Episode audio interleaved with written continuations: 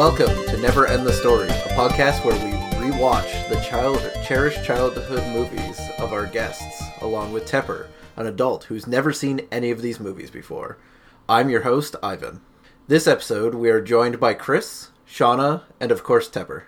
We will be watching Jumanji, directed by John Johnston, released in 1995, based on the 1981 children's book by Chris Van Allsburg, who worked as a story writer for the film. Shauna brought us this movie this week. Why? Well, so as a kid, I was really into animals, and this movie has a lot of that. But so it's it is just a fun kids movie, and I had a good time watching it. And it did touch on one of my childhood fears, which I won't say now for spoilers, but I'll mention it afterwards.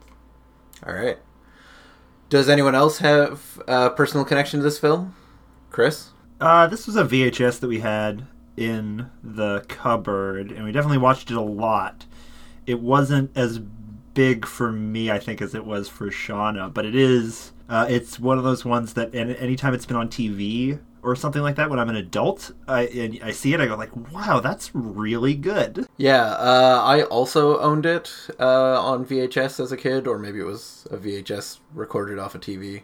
Uh, definitely watched it half dozen times, maybe, but I remember it being real good. I don't. I'm not that invested in it though. There are really vivid scenes that I remember very clearly to this day. Um, I don't really. Well, I mean, I haven't watched it, obviously. Uh, I've watched the sequel though.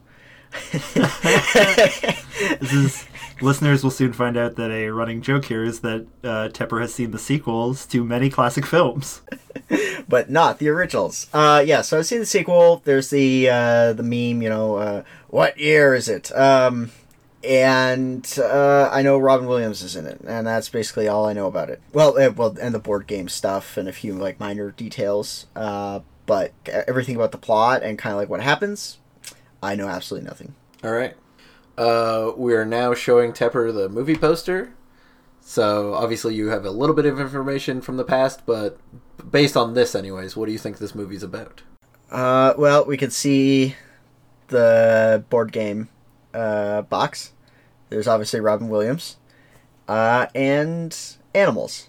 So, having watched the sequel to the movie, and and actually, I believe when we were watching the sequel, you guys mentioned some stuff. Uh, Robin Williams gets taken into the board game when he's like ten, and trapped there, and then I'm assuming some other people uh, later on get trapped in the board game and meet up with him, and other stuff happens, and I'm assuming they manage to escape. And then at the end, they put the board game into, I think it was like a river or the ocean, or it flows into the ocean and then washes up at a beach. Wow. Into the direct sequel that took that was yeah, it was a direct sequel. twenty years This later. is, this is some really firm predictions this time, Tepper. For Never Ending Story, you were like, uh, I think there's like a girl in it. Well, I also knew absolutely nothing about Never Ending Right. Story. So, uh, this one I'm working off sequel knowledge here. Right. Clearly, we'll uh, have this as an ongoing thing throughout the series. Who do you think's the main character in this movie, according to this poster? Oh man, how could I ever guess? Um, Rhino on the right, maybe. mm, but I don't know. That elephant in the back looks kind of important. You know, what, I'm gonna go with the guy at the top of the poster on this one. Uh, he looks kind of important, just just a little bit. I gotta say, Robin, that's a very Robin Williams face. Yes. Yeah. Yes, like that he's in is. he's in adult movies, and you and in the posters he's very serious looking, but this is a very Robin Williams silly face. Yes. Yeah, yeah. Robin Williams comedy. It Yeah. definitely And- looks bobbleheady as well. Like, yes. Well, that's the way they've edited it so that the like side of his chin, the side of his jaw rather, is under the A but over the M. So he's like poking his head through the letters. It's very yeah. Yeah. hard to look at. All right. Yeah. See you after the film. What year is it? Uh, it was brand new. No. What year is it? And we're back. What did everyone think? Uh, that was really good, actually. Uh, I really liked it for a whole multitude of reasons. But before we get into that, what does everybody else think? Loved it. It was good when I first watched it, and it's good now. How long do you think it's been since you saw it? Oh wow. Um, years. Yeah, years. Yeah, my last viewing definitely would have been on VHS. Yeah, yeah, yeah. It was definitely VHS. The VHS was attached to the TV, like part of it. Ooh. Oh yeah, we had one of those. And Chris? Uh, I mean, it's a treat, right? Like, there's so many things that I forgot about, and so many things that I remembered exactly that were uh, even better in the rewatch. Yeah, I agree. Uh, Tepper nailing the predictions this time too. well, I mean, to be fair, I did have like a lot of knowledge from the sequel, so You did also think that it was going to take place inside Jumanji. yes, Oh, and, yeah. and and actually, and actually, uh, I was I was just thinking when we got into the movie, I remembered that that wasn't the case, and I always remember that isn't the case for a weird reason, because there was a sci-fi version of Jumanji released, I don't know how long after the first one. Yes, and I always remember because when it was on in like on TV and for commercials and stuff, my mom mentioned that I should just watch Jumanji instead, but I never got around to actually watching the movie. But that was one of the reasons why I could always make that weird connection. But yeah, as soon as we got into the movie, I went, "Oh right, it doesn't take place actually uh, inside the board game." Yeah, the poster actually does a really good job of conveying that because you see the board game, but you see Jumanji bursting out into Yes, this into like a suburb. yeah, like that that uh, that poster is actually really good. Yeah, for how little there kind of is going on, there's a lot going on. Precisely. And I guess so. We just we discussed that Robin Williams in the poster looks very comedic, like it's a comedy. This movie had co- comedic elements, but I wouldn't call it a comedy. More like a horror movie. Yeah, it's Like- action adventure horror for Like- children. um yeah i gotta say like this movie is is pretty horrifying uh like there's there's a lot of horror elements in here there's definitely a couple of moments where i was like they put that in like a kids movie um so one thing that definitely struck me throughout the movie especially having watched the the sequel uh is there's a real sense of danger in this one. Like a lot of those monsters i'm like like and creatures and stuff it's like no like that's i could see anybody like i could see a lot like if if this was like rated m it would be a bloodbath. Oh yeah, uh, um uh, like that plant monster it just grabbed a car and crushed it and dragged it into the jungle I love that scene. into the forest. It's like, it, and it just narrowly missed grabbing the ant's foot. Uh, like the implication of danger, uh, uh, like like if you get what I'm saying, is like Jesus that would have dragged her off in like a second and like devoured her and stripped her flesh from her bones. It's Yeah. very fatal seeming. Yes, yeah, yeah, yeah, exactly. Like that's that's a that's a good word for it. Um, Did you feel like the sequel was less perilous? Yeah, yeah, uh, like like the um, like there was dangerous elements, but there was never as much a sense of danger in the sequel. I found because the it felt like the protagonists in the sequel were more equipped to deal with the danger that they were put in front of. Whereas like in this movie, it's just a bunch of like random scrubs uh, who are all of a sudden dealing with very very dangerous situations. random Yeah. scrubs and Robin Williams. Yeah, yeah, yeah, yeah. But but even so, like Robin Williams is still just a guy, like a survival guy, but still just a guy, if you know what I mean. Yeah, Yeah. they they were very like they are game avatars in the sequel, and they have multiple lives, which very much decreases the sense of danger. Yeah, yeah. So so like the sense of danger in this movie and like the monsters they face is like, yeah, like that. That's that's pretty that's pretty dangerous. So I I was um. Like, like I know I'm comparing the the sequel to the original and stuff, uh, but like I would say they're two very different movies. and they shouldn't be compared too directly other than the differences with, within a franchise because i find they're both good in their own right but uh, this movie like yeah sense of danger was awesome i don't know what you guys think i'll Well, like I mean, uh, halfway into the movie, we get a line from the paramedics that the mosquitoes have taken out like 50 people. Yeah. Uh, and later, when Aunt Nora's in the car, I think they say like 90. Uh, people having seizures or like uh, having a fever that puts them out. Yeah, it's like it destroys the Jumanji board game, f- destroys this town's economy, and then destroys this town. Yeah, but, but like actually though, I know we were joking about it being a cursed object, but like this is the type of object that would bring down entire like cities or countries if not contained. Like cuz it would just keep going. Yeah, I think the I think the sense of danger was really heightened because there were so many near misses. Like you mentioned, the vine almost grabbing her leg. Uh, when they're attacked by the mosquitoes, he accidentally opens the sunroof to let them in, just as he drives away. Like there's just all these near misses that really portray the sense of danger, but it doesn't feel old. No, uh, the the movie has like um to my eyes like there were uh, like you can tell kind of the special effects versus the practical effects for the most part. Um and you can kind of get a feeling for when the movie is made.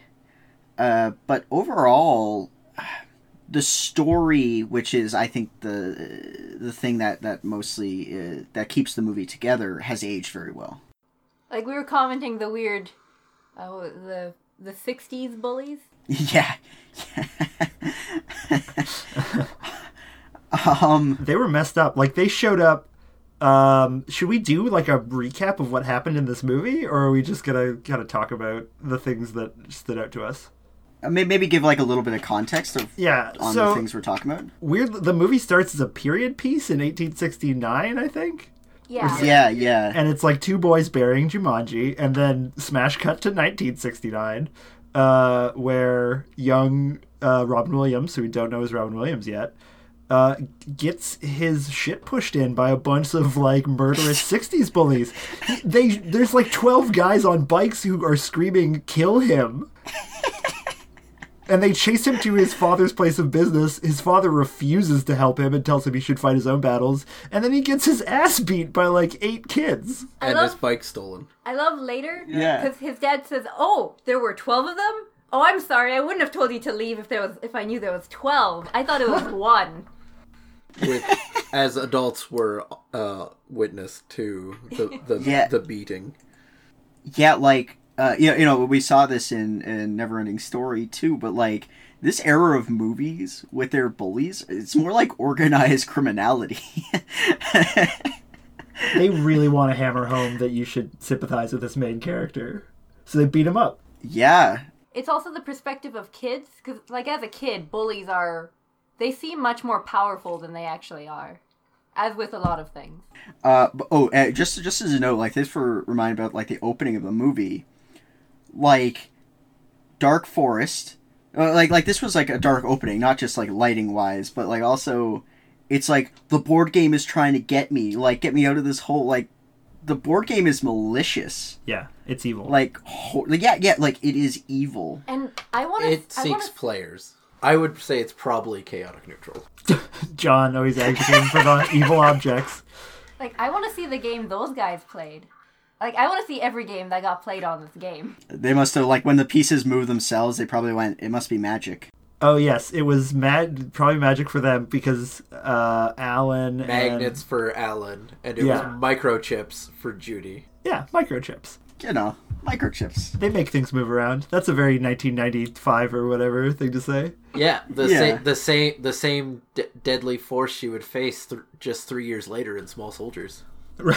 Oh, I forgot Kirsten Dunst was in Small Soldiers. She was in small. Oh my god. Oh yeah, yeah, yeah. She's the love interest neighbor, the girl next door. That that's the archetype. Uh, but yeah, like this, this. Uh, so so. Van Pelt. We were talking and, and before we started recording. Oh man, We talked a little bit about him, but I actually want to dive right in because, um, he was everything in this movie that the wolf should have been in Never End the Story. right. uh, in never ending, ending story. This constant threatening presence who was actively trying to hunt down and uh, stop the main characters. Um, intelligent, and yeah, like just great. Uh, I really liked his character, and um, I gotta say that joke about the postal workers. Yeah. Not sure if that should be in a kids movie. that they would that would never happen now. oh my god. Uh, that's something I wanted to say is that like the movie is very like dark and horrible for children, but there's a lot of even darker jokes that would go over children's heads. Yeah, like that poster Yeah. jo- joke. I did not get it until this viewing. Yeah, like you guys had to give me the the context on it. Yeah, because Um, he just goes into a gun shop, buys this. What what even kind what kind of gun is? I want to say It- semi-automatic, but that's not. Eh, It's just a crazy assault rifle. yeah, Yeah. So crazy assault rifle, and because of his safari getup, the guy's just like, "Are you a postal worker?" And just As he buys an illegal gun with gold. yeah, and the yeah. context of this shop owner, like, hmm, a lot of postal workers have killed a lot of people recently. And you're buying a very dangerous weapon. Might you be a postal worker, sir? But I got my gold coins, and that's all that matters. Yeah, and and also like bypassing the background check and the waiting period. Yeah, if this movie was released today, there'd be a million angry articles of people grandstanding about how horrible it is. Man, the '90s were such a wild period. But yeah, that was that's an interesting comparison you made comparing him to the wolf because it's he's actually he is a very similar character in that he yeah he is intelligent he's hunting them he also has far more knowledge about like the inner workings of the world itself than is first given off. Like he understands that he is a piece of Jumanji and how important the board actually is. Yeah, yeah, and that was um yeah, so I found it was a very very apt comparison to make uh, especially because like yeah, like he he works so well within the story that rather than just random danger like the spiders and the vines and the the flesh-eating monster um yeah, like he's actively antagonistic. He works to foil the protagonist's plans not just by like happenstance or by posing as a natural danger, but in actively antagonistic danger. So interestingly, uh, Alan Oppenheimer, yeah, I'm smart. Alan Oppenheimer uh, is the voice of Gmork in Neverending Story, and also the voice of Falkor.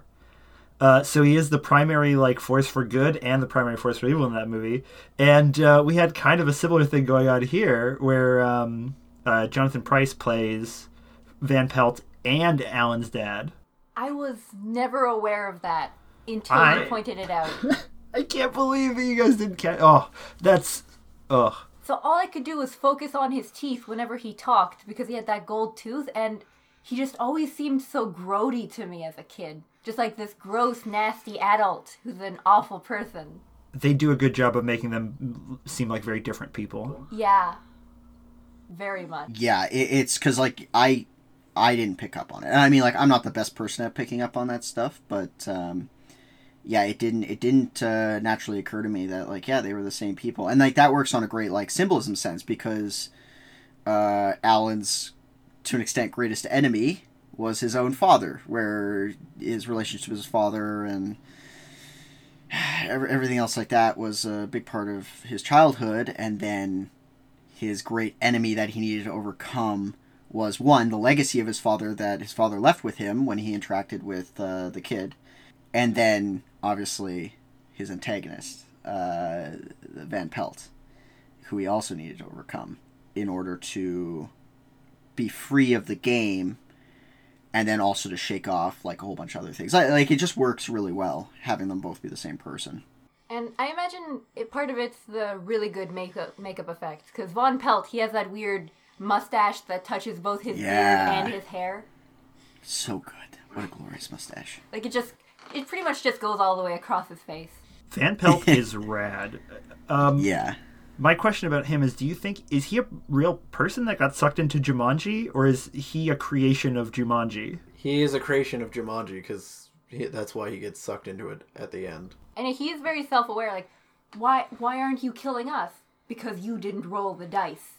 Yeah, yeah. So I, I would say I would say because he doesn't show his own um, how would I say it like like he's not independent of the game or doesn't have his own desires. beyond executing the will of the game, I would say he's a creation of Jumanji. Right. Plus, there isn't a fifth game piece. Yeah, that's that's true too. Um, oh yeah. well, I mean, like speaking of yeah, like '90s business dad. Oh boy. I mean, in this case, it's '60s business dad, but still. Uh, Le- less cocaine, more tuxedo. And no egg with orange juice either. And we had a living mom, but then like two dead parents to make up for it later in the movie. Man, that homeless person slash security guard yeah. really, really buried the lead on that one. Oh, the What? Like, where are my parents? Why Oh, they're on 8th, 8th Street. That's where the cemetery is. What a dick move. Oh my god. Well, because he said I see them every once in a while. Yeah. Yeah, it's like, oh my god, dude, you can't just do that. Maybe he's a ghost whisperer. Well, I, I like, I, I know I mentioned like early on in the movie, I definitely wasn't sympathetic to those kids for a while. Oh, you Uh, said they be- deserve to die, I believe. That was, that was my exact words of I hope like yeah, they deserve to die. I hope they I hope they die because it's like I know you guys didn't think it was bragging, but I thought there was a whiff of bragging in like the fact that they manipulated a traumatized guy who just found his entire life was taken away from him and was trapped in a game for uh you know like tw- what was it like 25 26 years um They're also kids. Like, they just. This kid used an adult trick back at an adult and it worked. haha reverse psychology my dad used to use it on me all the time A lot of kids lack the understanding of trauma in other people. No, no, I, I know it's not. I'm obviously speaking of it from an adult perspective. Like, obviously, like, within the world of the movie, totally understandable. As an outside observer, wow. I gotta say, so that that beginning scene where uh, Alan comes back after being in Jumanji for 26 years. So there's a lot of horror in this movie of like body horror and scary spiders and stuff. Him coming back and just running around an empty house yelling for his parents was the scariest part for me as a child. yeah. Um, Because you knew they were like dead or whatever. Yeah, it was just the horrifying concept of coming home and your parents are not there. Yep. and they Oh, never like- will oh. be. Like as a child, that freaked me out a lot. Holy Yeah. shit! yeah, like the existential elements of this movie, stuff like that. Um, uh, th- this movie I find hits a very good sweet spot of it's a movie for kids, but you watch it as an adult, and there's still plenty of material for you as well. Uh, It hits that nice that nice sweet spot, I, I in my opinion, where it's like yeah, like haha, it's a fun adventure movie, and then, but there's also all sorts of like adult elements to it as well. That, uh, yeah, like when he comes back, like that was um, I definitely felt for him. Like I really did. You know, like can you imagine like being trapped for 26 years? Your last words to your dad were "I hate you. I'm never going to speak to you ever again." Um and you come back, your parents are dead, your house is gone, your father's place of business is is gone, everything's gone. Congratulations. There's your whole life is gone. And also a terrifying mockery of your father has been hunting you for 26 years. Yes. Yeah, yeah, yeah. That that that certainly was he hunting him the whole time inside. Yes. Uh, yeah, he seemed to imply that. Um, Okay. That Jonathan Hyde was like chasing him around in the game too, because he said he Yeah. likes to hunt him for some reason. Yeah, it was kind of like he finds my existence abhorrent or something. I don't know. What's very much like a little boy's interpretation of his dad that he can't please. Yeah, so it was uh, uh, pretty emotional. Yeah, when he when he came back, I thought like they hit some great notes.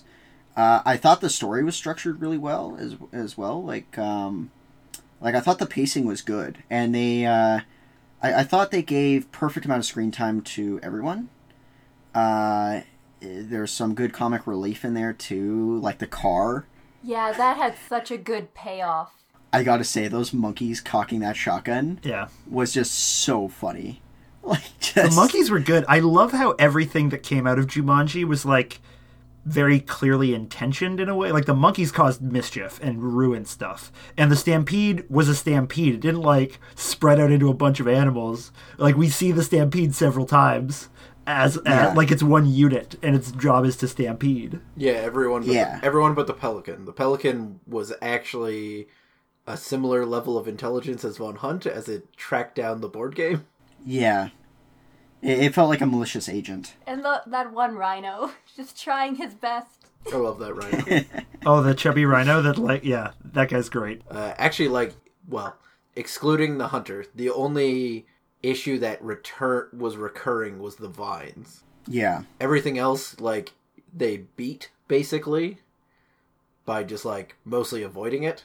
But like the vines were actually a recurring issue. Yeah, a- and one thing I liked about the vines was they didn't just uh, they just didn't go like, oh, the vines are back. Like when they leave the house, it has the um, the shot of the vines uh, curling out of the house, uh, so you know as the audience that it is still a threatening force. And then obviously it shows up when they're on the roadside, um, and then finally again under the floorboard when it uh, shoots the poison at uh, at the girl. Um, but yeah, I I thought yeah the Vines' antagonistic force was pretty good. I thought uh, for most of the movie. Um, those mosquitoes with their long stingers, horrifying. Especially when Uh, it breaks through a car window. Yes, that's what I was thinking. I'm like, that's that's not good. And they and they evidently carry Jumanji malaria. Yeah. yeah, that as well. And like the woman that they took out of the car, her bite was on her head. Like it dug into her skull when it sucked Yeah. her when it sucked her blood. Those things are those stingers are huge. Yeah. Um, Proboscis, I believe. Yeah. And I I like in the second movie I really noted this. The one guy was like, Yeah, my weakness is mosquitoes. Yeah. Yeah, they would be with these mosquitoes.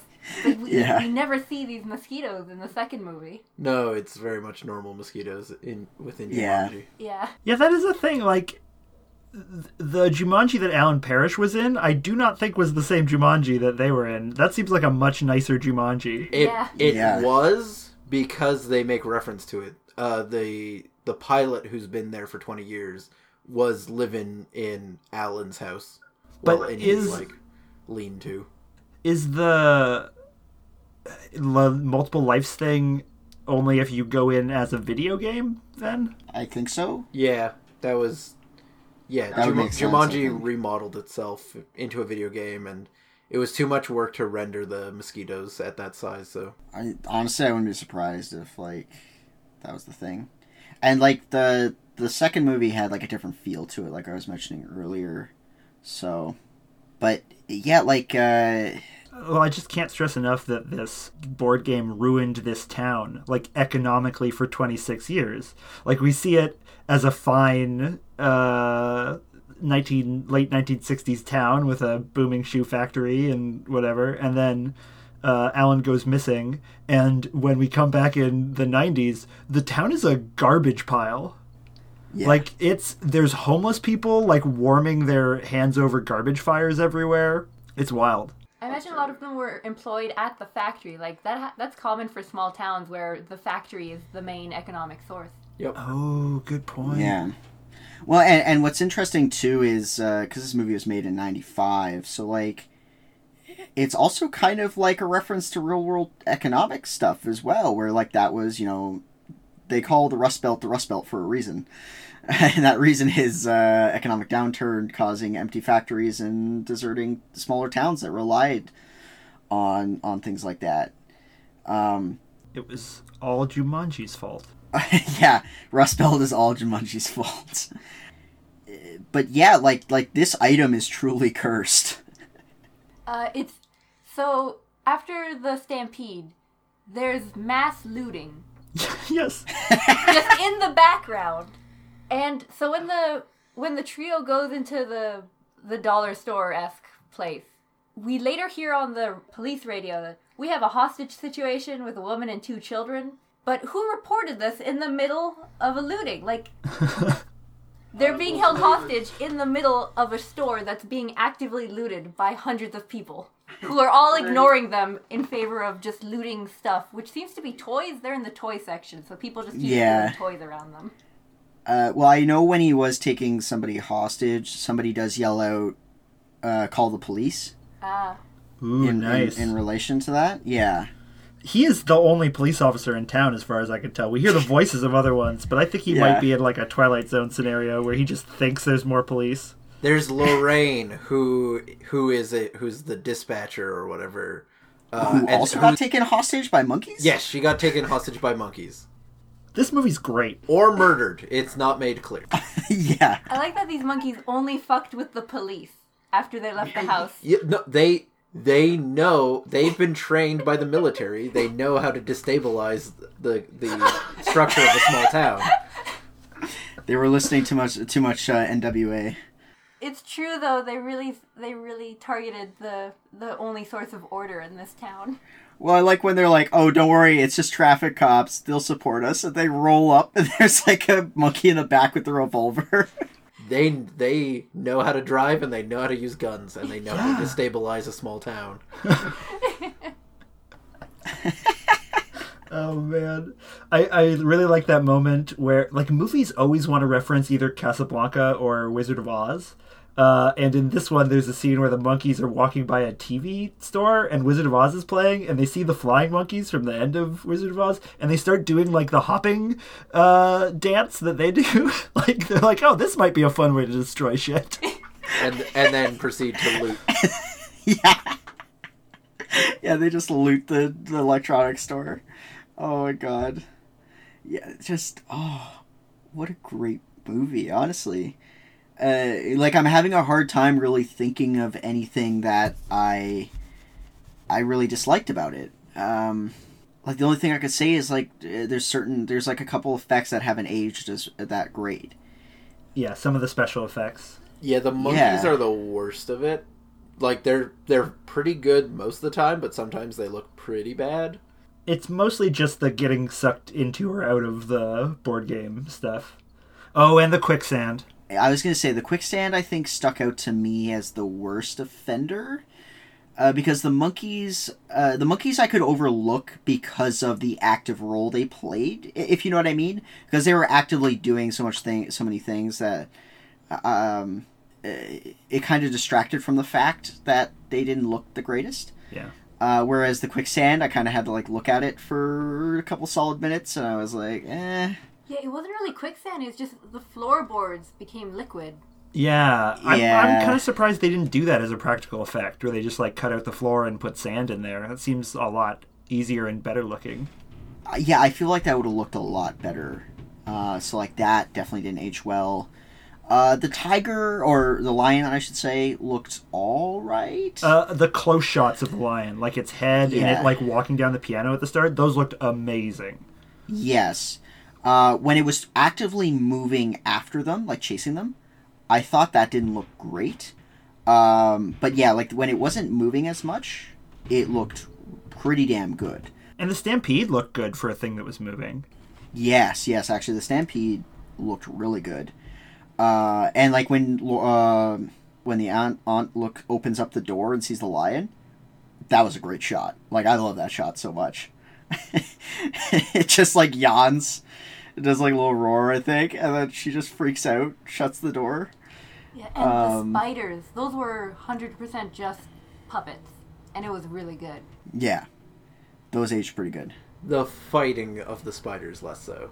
Yeah, he didn't hit any of them. Yeah, the um, Judy was so much better at hitting those spiders. He he kicked one. He couldn't. He not. He did not hit any with the axe. Oh, the Yeah. axe guys. That the axe gag. That that's was great. good that, yeah, that was good. It's also a totally reasonable thing to actually happen too. Yeah, You were told go get the axe. It's in the shed, and you're just like running on adrenaline. It's like I need to get into the shed. It's locked. Oh, good. There's an axe here. I can break into the shed. The the best part of that is that he does like a Kurt Russell like mug to camera after Yeah. that. Yeah. He's like, right guys. Am I right or am I right? This has happened to you too, hasn't it? Oh, and also the effects on the kid when he turned into a half monkey. Yeah, that was pretty good. Speaking of body horror, I'm gonna try to cheat this magical board game. Nothing can go wrong. Not the most brilliant moment, bud. They, they only rolled one double. Yeah. Yeah. I don't know the likelihood, and I don't feel like calculating it. But it seems low. uh, we're we're all nerds. Let's assess. What do you think of Jumanji as a board game? Uh, the, she actually commented on it. Like, like someone, co- uh, I think Judy comments on it. Well, this game's like you don't need any skill. You just have to roll the dice. I disagree completely. No, Yeah. I mean, Yes. it takes skill to resolve the effect. Yeah. But the game itself, it's just rolling dice, and first one to the center wins. No, it's it's it it like unlike Snakes and Ladders, which is not a game and requ- does not require any skill. Mm. Jumanji very much requires skill. Yeah. Yeah. It is mechanically almost identical to to Snakes and Ladders yeah. until you add in the chance cards. and everything trying to fucking murder you. That's what chance cards are for. It's basically the same as Monopoly. Go to go to jail, get attacked by Hunter. It only took one day for them to play. I guess it took them 26 years. Never mind. It's exactly the same as Monopoly. And you leave the game traumatized, unsatisfied, and angry at everything around you. And you try Uh. and you destroy the game afterwards. A beautiful game board and uh, pieces, though. The components. Oh, yeah. 10 out of 10 Yeah. components on Jumanji. Gameplay, eh, 5 maybe. I wonder because like that if that movie came out now and not ignoring the sequel, I f- imagine there w- they would have sold a lot of collector's editions which came with the board. Yeah. I wonder Yeah. if they did anything like that at the time. There was a Jumanji board game that I had. Uh, and it had like one of those red plastic things that you can with the scramble letter reader, and that was the cards. it was unsatisfying, even as a child, without like my snobby opinion of board games now. Yeah, I would imagine. I gotta say, the the uh, uh, talking about good shots in this movie, the shot of uh, when he pulls the board game from the sand in the box, so nice. Yeah. It's such a good opening to just introducing the game. It's very beautiful. Yeah, because that's our first actual shot of it. Yeah. Yeah. And yeah, so that was that was really well done. I was very happy with that. They do a lot of world building in that first like 20 minutes or whatever. Like with the first scene that's never mentioned again of like the boys that we never get to see from the 1800s and then Oh, yeah. It's good stuff. Yeah, like it really sets up the board game as uh, as something you don't want, like as as a cursed item because they're like, no, let's bury this thing. Sorry, I was. Uh, do you think it was just those two boys who played it? Because they definitely, they obviously beat the game, and then decided to bury it. Do you think they started with more players? Or maybe they time traveled. Because every movie we've seen with Jumanji has a time travel element where there's a, there Oh. are future and past players, and the game connects to itself through time. Those boys are actually from like the 1700s. Well, then they wouldn't have. Then they would have been in the 1700s, and they would have had the game. Oh, very true. Unless. It, it, it- yeah, time travel. Am I right, guys? Not even once. It's also interesting because the first and second movie handle them in the opposite ways. Because in the original, we go back to the 60s Yeah, I and didn't see care for that. Alan. Yeah, Whereas in the sequel, we stay in the present of 20, uh, 2017 or tw- yeah. uh, with the new kids Mm-hmm. and see their meetup.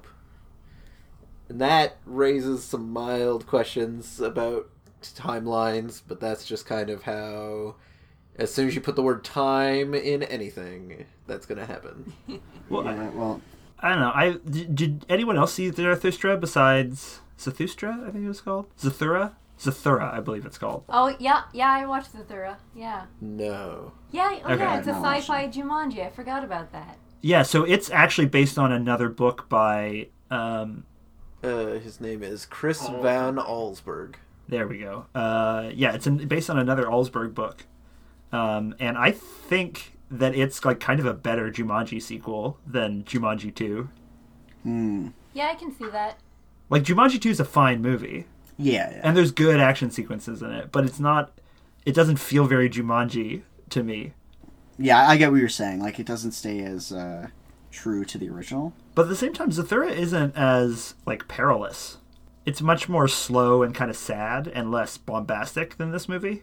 Yeah, like I think the scariest thing, like I don't fully remember the movie, but I know their house just is in space, so they're isolated, Oh, and otherwise some aliens arrive at their house. I have seen part of that. Yep. Uh, we should probably not dive too deep into it because we Yeah. might we might subject Tepper to it in the future. Well, he's watched it. No, I haven't watched it. I just saw Oh. the I just saw the commercials and stuff for it. Yeah, that's why like I knew of it and how it functioned, and then that's also why like when we were getting into this one, I went, "Oh, right, it's the board game affects the world around them, not like the sequel." I, I wonder if this author has a series of just different genre board games that fuck up people's lives. What other genres of board games would he have? Well, I mean, so there's jungle, and then there's space, Okay. and then like you can have pirates and ancient Egypt I and see. like samurai. There's so many genres. Don't play his Monopoly. Like his Jungle One ruined the economy. I don't want to know what his Monopoly does. Ruins the jungle. Yeah. Oh, that's sad because that's what capitalism is doing to real jungles. Yeah, but yeah, just like the banking crisis or the yeah, like the housing bubble or uh, collapse, all of that. That's that's his board game having real effects on the world. That's actually uh, that actually brings us to a point we noticed when they finish the game and everything from Jumanji gets pulled back into Jumanji. Oh, right. The the the hunter's new gun goes with him. And not the gun he left at the gun store. Yeah, so we're led to believe that Jumanji respects capitalism. I really want to know if that like uh, crooked gun store owner got to keep those gold coins that he paid with. I mean, who would have to if Jumanji respects capitalism? Yeah, I think Jumanji respects trades at the very least. Yeah, Just like trading one item for the other. Just okay, you can have this item that I owned. Well, and and considering it's a cursed item, uh, it's almost like I wouldn't be surprised if it like absorbs elements from the world that people uh, that like it comes out into. So like you know in the sequel, uh, obviously they probably didn't think this deeply about it, but like there's way more guns and stuff like that. Uh, technology jumps forward, yeah, motorcycles and stuff like uh, so. Well, and like, yeah, it very much does do exactly that because, yeah, it's a reflection of the world around it, and that's why it becomes a video game. Yeah, it's it's the ultimate cursed item, like adaptable, uh, persistent, uh, dangerous. It just it just wants to be played. It just wants players, like you said before. Yeah. Um, can we talk about Van Pelt's cape? he he had this like pith helmet, khaki jungle outfit, and then this rockin' red and black like Star Wars em- Imperial uniform cape. It was f- fashionable. he he looked good. That was actually something I, Like- want, I wanted to mention. Uh, so we've had '90s business dad and 1960s business dad. Van Pelt is 1900s business dad, right? Yeah. Yeah. Yeah. Yep, He- Conquest he of probably- Africa, Dad. Yeah, left his kids Yeah. behind and his family and Business. went off into the interior of Africa. and colonized with his like fuck off elephant gun. Yeah, that that was uh, quite the gun he was shooting. Yeah, he yeah, man, Van Pelt was so good. Like what a what a great villain. The Home Alone sequence Oh that was pretty good. I forgot though the Home Alone sequence, and it, it feels weird in the movie. It's yeah, it's never established that uh, Peter is MacGyver, Yeah, Peter's MacGyver and Judy's the party face. It's so true. and together they are the A Team. Well, okay, so Judy, the fact that she like if Peter didn't stop her, she was gonna do another one of those like fake "this is how my parents died" things to Alan at his parents' grave. Yeah, like yeah, Peter the Peter fuck? definitely has a better sense of like social situations. Like earlier she was telling, she was saying like, "Oh, I know why this house was so cheap because a boy died and got chopped up and put in the walls." And the aunt reacts by saying, okay, enough of your lies. Go to your room. And you guys are like, that's harsh, but like, she, Yeah. she's a she's a very compulsive liar. and, and think about that scene again. Uh, I know, like I said, I, I said that escalated quickly. That actually didn't escalate quickly. I agree with the aunt now. like, like now that you you mention it uh, like that, it's like, yeah, no, uh, she's awful. and that was another reason why I wanted those kids to die. uh, uh, mostly her though. The, the the the boy, you know what? Like, yeah, like he had sense enough to go like, no, don't pull that shit when this guy's dealing with the f- fact his parents are dead. Uh, He doesn't respect the rules of a board game, and that's much worse. That just he was just a monkey. Like it didn't take away his ability to talk. It didn't make it harder for him to do anything. He just grew a tail and became a furry. He was. It would have presumably turned him entirely into a monkey. Oh, we think yeah, okay. yeah, I, I that's what I was thinking is that it would if if given a long enough period of time, he would um, he would lose his humanity. But it also wasn't made super clear if Judy just died at the end. Oh, when she got neck Yeah. stabbed by the devil flowers. Devil flowers, that's a good name for them.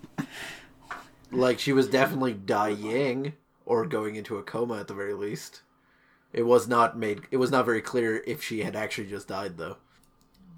Man, longest di- die roll. It I really enjoy it. Like that's Oh. a good tension builder. It is, but when you Yes. cut back to the die like five times and it's still rolling, Hitting every single thing that would keep it rolling. Well, rolling. it's like a slinky and it's going downstairs.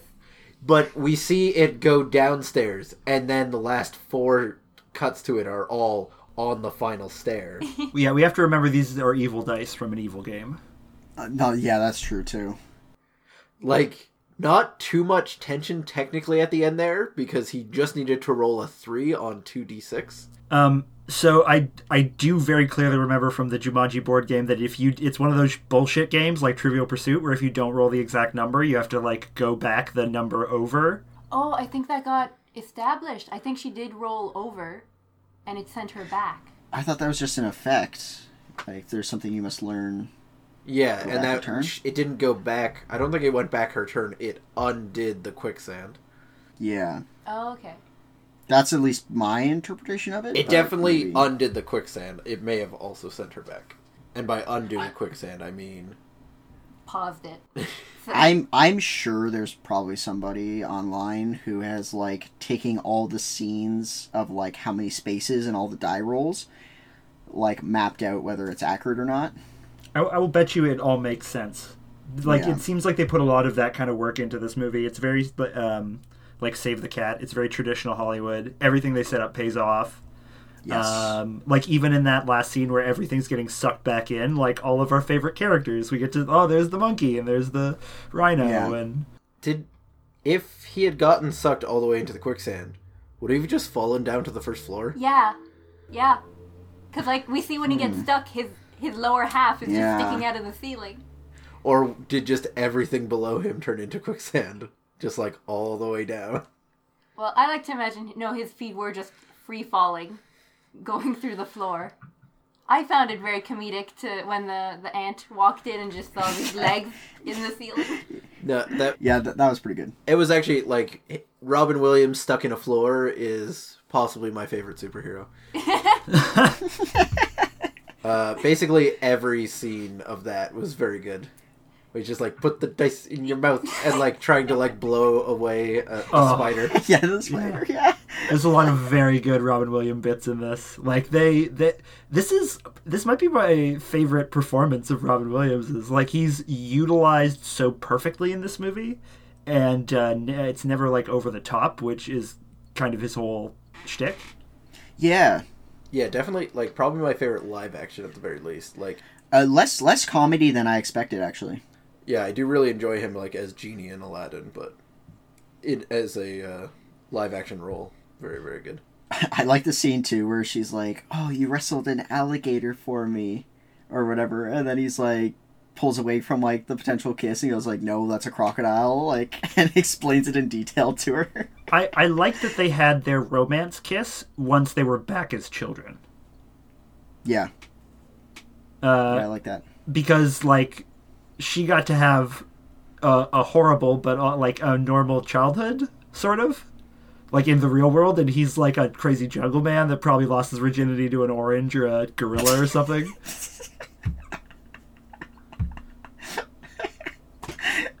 Curvy piece of driftwood. Like the scene where he finally goes into the bathroom and he sees the toilet. Like, yes. Yeah. Oh, that was so good. He's so happy to see a toilet after 26 years of no toilets. No more banana leaves. I liked that he left um, at his parents' grave. He left behind his like turtle hat or whatever he was wearing. Yeah. Like I don't know if that was like I don't I'm not I won't need this anymore. If it was like for you, mom and dad.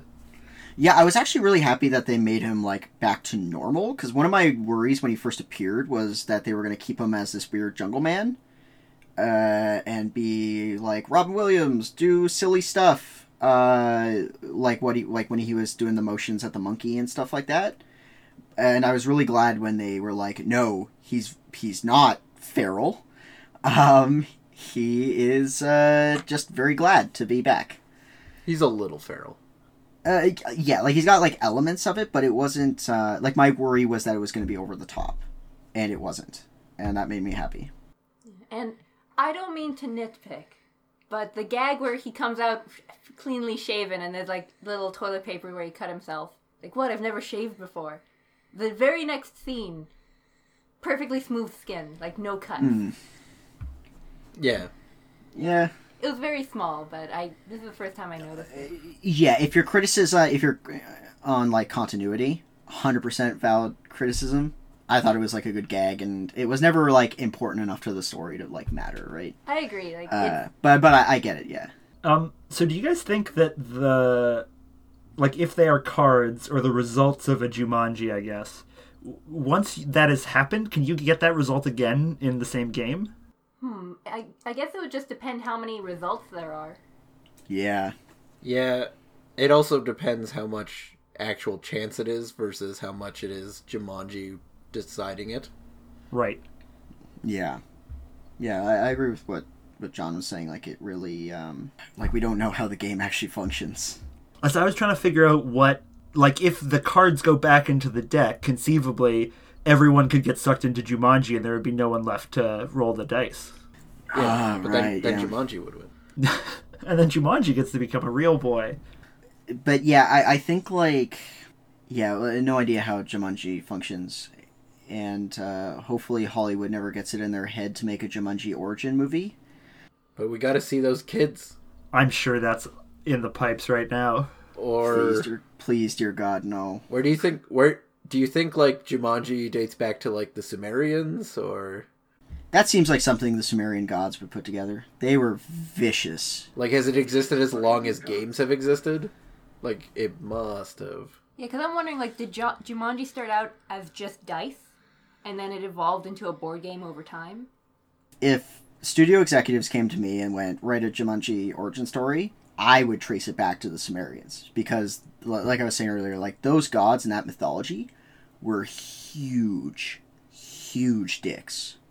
But yeah, that that's like that's what I would write for like an origin story for this game. Uh, that yeah, like the gods made it, and it's a cursed item.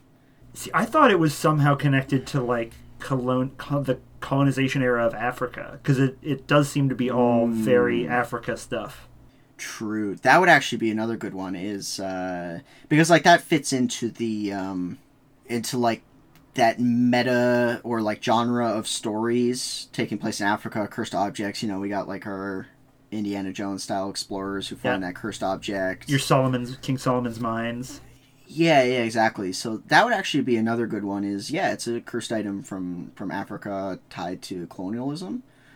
Um, so like actually, I really like that too.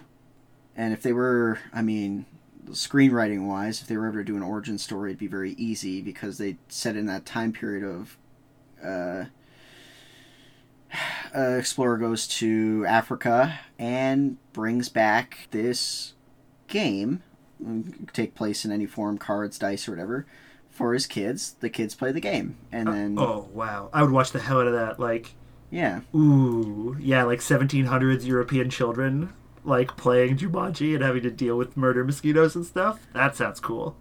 Yeah, and that's that's what I was thinking. Is like, okay, um, that would be a cool way to do an origin story, and without ruining it. Because I, 'cause I find the problem with origin stories is sometimes they can suck the mystery out if the mystery is lame. I, I just there I imagine there has to be a tipping point where Jumanji would have existed. Like if Jumanji existed, playing it would have been no worse than just living. There's things trying to kill us. Hmm. So just another day at the office. Yeah, I, I, and I do like the world building in this, like the way the board game functions, kind of like the rules it establishes, and like its power that it has over the world, and um, yeah, I just honestly, I, I, I quite like this movie. Yeah, and I love the failed attempts to get rid of it. And how that Yeah. leads into the sequel, and then the sequel ruins it by attempting to destroy it. Like that's just Yeah, that was kind of lame. that's the uh, worst how- decision of that movie. Personally, like show it show it ending up somewhere else. That's exactly what Jumanji's supposed to do. Yeah. yeah that was that was my uh, one complaint about the sequel as well is i was totally down with the sequel except for the final final ending of them smashing the uh, the console because it should have been them trying to get rid of it and maybe they did smash it but then have another scene of somebody finding a different form of Jumanji. Yeah, but that's just another way that it's like a failing of New Hollywood of not understanding. Like, board games have never been more popular or a cultural force. Like, when this movie came out, board games were still snakes and ladders and bullshit like that. Uh, like, you could have made a very different Jumanji movie about the board game because there's a whole fetish about board games now. Jumanji, Twilight Imperium. No, exactly. Like, all these Caverna pieces, like, way too many components. Uh, Yeah. But to be fair, like that that movie starts in the 90s. Yeah. It starts in Oh, right. 96 Yeah. where board games were on a fall. And so Yeah. Jumanji becomes a video game and it doesn't that is like Jumanji's one limitation it seems like is it's not able to adapt while it has players. Yeah, yeah. Like as long as there is a game in progress, it cannot change.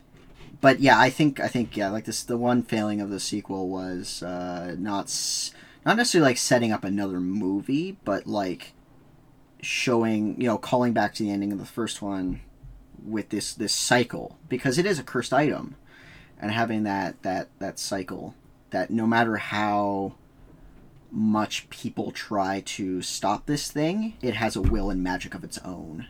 Right. And you could do that in so many like if you want to be like have it uh, be uploaded as a ROM or something. Like there are clever things you could do with that. Yeah, like like what they could have done is even um, like they could have still gone ahead with smashing the console in the in the sequel, but you know, so uh, I don't know, like some tech guys go dumpster diving or um, somebody shows up and goes like, "I found this hard drive Yeah. in the dumpster." How great would that be if it's like a bunch of years later or whatever and some uh, like guys in China or something are tearing apart these electronics and like, "Oh, look at this game. It's still perfectly fine." Yeah, Drums, Let's- let's- cue drums. yeah, yeah, exactly, something like that. I actually just realized because like I already noted how in this one we go uh, we go back to where we started in the '60s, and in the sequel we stay in the present. But it's not just us; it's Jumanji that does that. Like Jumanji goes back to the '60s with Alan, but Jumanji stays in 2016. Weird. Yeah, like it doesn't go hmm. back with I don't remember that kid's name. It doesn't go back to the to '96 with him. It, it goes back in time to with Alan, right? That's what Yeah, yeah, saying? yeah. Like it goes Yeah, with yeah. Al. Like Alan still has it. Like everything resets to when he sat down to play the game, and Yeah. it seemed probably the same thing happens to that one kid in the '90s, but the game's not with him. The game stays in the future. Oh, I see. Yeah, you're right. Because if the game traveled back in time with that one kid, he would have It just wouldn't- it. Yeah, and it wouldn't it wouldn't have been in the uh, in the the room Yeah. uh, because because they donated his stuff. I'm pretty sure to the school, Presumably, yeah. presumably, so it never ended up in that storage room, meaning they wouldn't have had anything to smash. Yeah, it's kind of weird. Hmm. Yeah, definitely an oversight, but you know. Oh well. Um, you guys have anything else you want to mention about the movie? I love Van Pelt. I love him. The the monsoon and the earthquake were s- also spectacular special eff- uh, physi- yeah. practical effects. There it is. I, Yeah. I like Tepper. I like your comment. Like this water looks really good. Yeah, because it's water. I, I know, but you you guys you guys knew what I meant. Yeah, like- but it was just funny. These water Yeah, effe- ni- 90s water effects, am I right? Yeah, well, yeah, but actually though, like you look at um, Yeah, pre pre special effects, water effects are like they look good because they filmed water. But th- there's a whole era of movies where like, oh, a giant wave that looks like pixels. I'm so scared. yeah, yeah, Chris, you, you get what I'm saying, Chris. Is and like also like the lighting and stuff that they use, like um, uh, this is gonna sound a little bit like heresy, but I quite like Jurassic Park three. Hey, did you know that that is also directed? That's directed by the same by uh, Peter Johnston. No fucking way. Just the Yep. third one, or Just the oh third my, one. oh my god! I think you blew his mind. so we just learned that that Sorry, Joe Johnston. yeah, we just learned that Joe Johnston has a thing for water. because there's that whole yeah, there's that whole sequence. Uh, you, have you guys seen Jurassic Park three? All of you? Yeah, Yeah, yeah. Yeah. So this is just going to be a brief aside, but like that whole sequence when they're like fighting. Uh, uh, I can't remember the name of that T Rex knockoff. Uh, T Rex with frills on its back. It, uh, I believe it is called Imperious Rex. Yeah. Um, like that whole sequence in the water is one just such a great sequence. I actually really love that whole part. Yeah, it was really good. and it looks good. And when this the the water in the interior of the um, in, in Jumanji reminded me of that scene so distinctly because of the way the lighting is. Uh, like that, like kind of like softer. How do I even how do I describe it? Like that soft bluish lighting that they kind of got going. Uh, I guess Uh, it's like it's the coloring of a storm when Yeah, with yeah. cloud cover and everything. Yeah. So, um, yeah. So uh, anyway, long story short, made me think of that scene from Jurassic Park three. All right, and thanks for listening. Uh, this has been Never End the Story with Chris, Shauna, uh, Tepper, and myself, Ivan. And a special thanks to 8-Bit Jazz for the use of our theme song, uh, the Never Ending Story theme, 8-Bit Jazz version. You can find them on YouTube, and there will be a link in the description. Uh, catch you next time.